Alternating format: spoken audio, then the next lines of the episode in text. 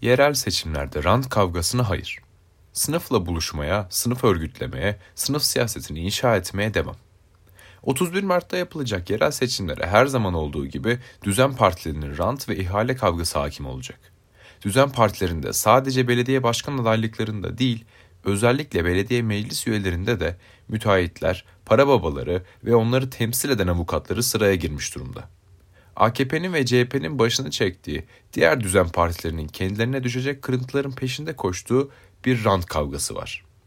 Rant kavgasının şampiyonları Ekrem İmamoğlu, Murat Kurum ve diğerleri. Rant kavgasının en ön safında İstanbul Büyükşehir Belediyesi için yarışan Ekrem İmamoğlu ve Murat Kurum bulunuyor. Her ikisi de partilerinin en ünlü müteahhitleri. Ekrem İmamoğlu hali hazırda Büyükşehir Belediye Başkanı. İstanbul'da altyapı sorunlarından trafiğe kadar halkın temel sorunlarına getirmiş olduğu bir çözüm yok. İmamoğlu AKP'den devraldığı enkazın aynı şekilde bugüne taşıdı. Murat Kurum ise cemaat şirketi olduğu için kapatılan Gestaş'tan TOKİ'ye, oradan Çevre Şehircilik ve İklim Değişikliği Bakanlığı'na uzanan bir kariyere sahip. Başarıları ülkeyi beton yığınına dönüştürmekten, bunu yaparken de kendisi gibi müteahhitlerin ve para babalarının servetine servet katmaktan ibaret. 6 Şubat depremi ise Murat Kurum'un bu karanlık sicilini kanlı hale getirmektedir. Bu rant kavgası 3 aşağı 5 yukarı tüm illerde aynen devam ediyor. Tabii ki bu rant kavgası açıktan değil, kimlikler ve kimlikçilik üzerinden devam ediyor. Örneğin İzmir'e AKP'den aday olan Hamza da ben Cumhuriyet çocuğuyum diye etrafta dolanıyor. İmamoğlu camilerde Kur'an okuyarak seçimlere hazırlanıyor. Ankara'da ise aynı kayıkçı kavgasının bir başka türü var. Düzen partileri halka faşistler arasından faşist beğendirme yarışında. Aynı zamanda her şehirde Kürtlerin oyuna da talipler. Ama Kürtleri eşit gören, Kürdün hakkını gerçekten savunan yok. CHP, Kürtlerin AKP-MHP politikalarını tepkisini kendi lehine kullanmaya çalışıyor.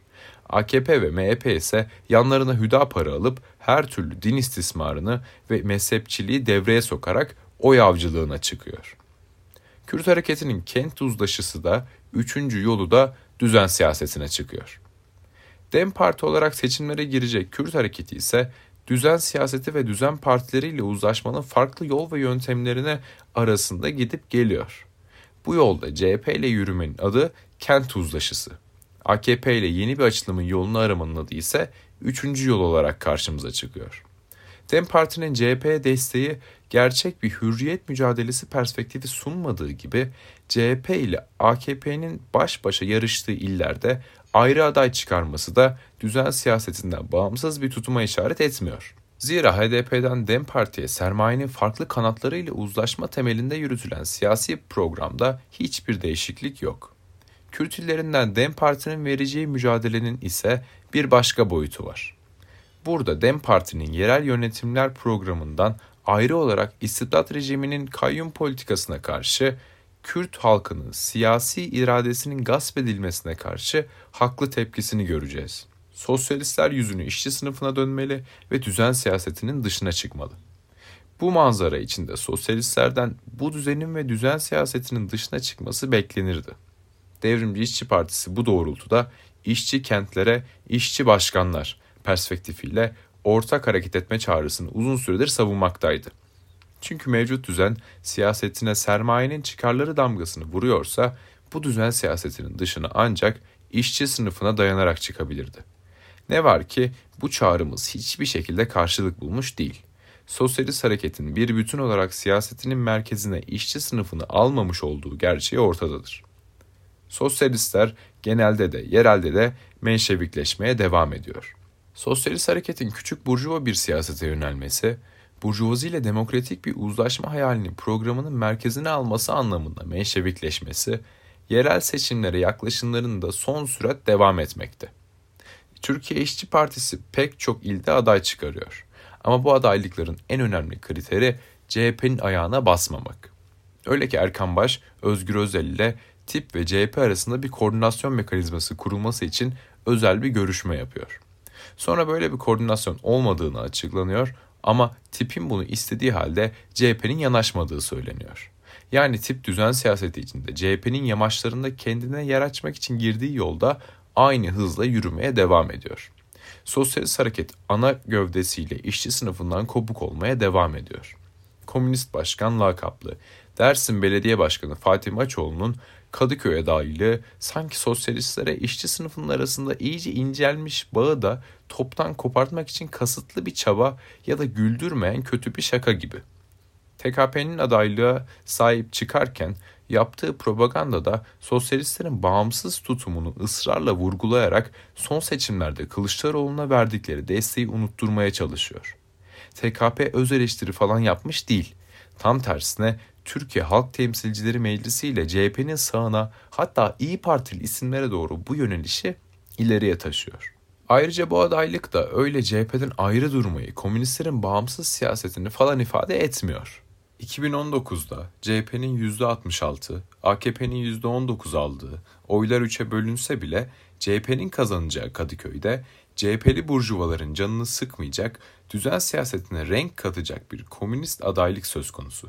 Madem Maçoğlu komünizmi temsil ediyor ve en güçlü adayınız, o zaman neden İstanbul Büyükşehir'de aday göstermiyorsunuz? Sosyalizmin sınıftan koparılmasına ve bir kimliğe dönüştürülmesine hayır. Türkiye Sosyalist Hareketi sosyalizmin sınıfsal çıkarlarla buluşması gereken yerlerde yokları oynuyor. Sosyalistlerin kimlik temelinde karşılık bulduğu yerlerde ise Dersim, Hatay, Kadıköy gibi kıyasıya bir rekabet almış başını gidiyor. Sert polemikler yapılıyor, karşılıklı suçlayıcı açıklamalar birbirini izliyor. Somut bir program olmaksızın belediyelerin gerçek bir kamulaştırma etkisinin dahi olmadığı olgusunu atlayarak ve belediyelerin mevcut Burjuva devletinin yerel organları olduğu gerçeğini gizleyerek sosyalist belediyecilik gibi gerici ütopyaları pazarlıyorlar. Yerel mülk sahipleriyle dirsek temasını halkçı belediyecilik gibi içeriksiz söylemlerle kamufle etmeye çalışarak sosyalizmi içi boş bir kimlik etiketine dönüştürüyorlar. Bu anlayışla yol alan sosyalistlerin kazara bir ilçeyi kazanmasının işçi ve emekçiler için bir kazanımı ifade etmesi çok zor. Tam tersine düzen siyasetinin sosyalistleri kendine kazanması için çok daha büyük bir olasılık. Komünist Başkan Maçoğlu'nun yıllar süren Ovacık ve Dersim deneyimlerinden sonra Kadıköy'den aday olmasından, Dersim'den bir daha seçim kazanamayacak hale gelmiş olmasından alınacak büyük dersler olmalıdır. Bu söylediğimiz Dersimler başta olmak üzere geniş bir kesim tarafından bilinen ama konuşulmayan bir gerçekliktir. Akıntıya karşı kürek çekmeye, sınıfta ve sınıf siyasetinde ısrar etmeye devam. Yerel seçimlere rant kavgasının damga vurduğu, düzen siyasetinin Kürt hareketini ve sosyalist solu kendi içinde daha fazla erittiği bir süreçte bu gidişata direnmek, ısrarla ve inatla işçi sınıfının bağrında işçi sınıfı siyaseti inşa etmek için mücadele etmek gerekmektedir. Genel olarak ülke siyasetinde özel olarak da yerel seçimlerde işçi sınıfını bağımsız bir odak haline getirmek bugünün koşullarında tek tek siyasetlerin altından kalkabileceği bir iş değildir. Öte yandan sosyalizmin düzen siyaseti tarafından soğurulmasına, sosyalizmin işçi sınıfından büsbütün kopartılarak modern küçük burjuvaziye dayanan bir kimlik hareketine dönüştürülmesine karşı direnmek vazgeçilmez bir görevdir. Devrimci İşçi Partisi'nin tüm siyasetine olduğu gibi yerel seçimlere yönelik alacağı tutumlara ve atacağı adımlara da bu perspektif yön verecektir.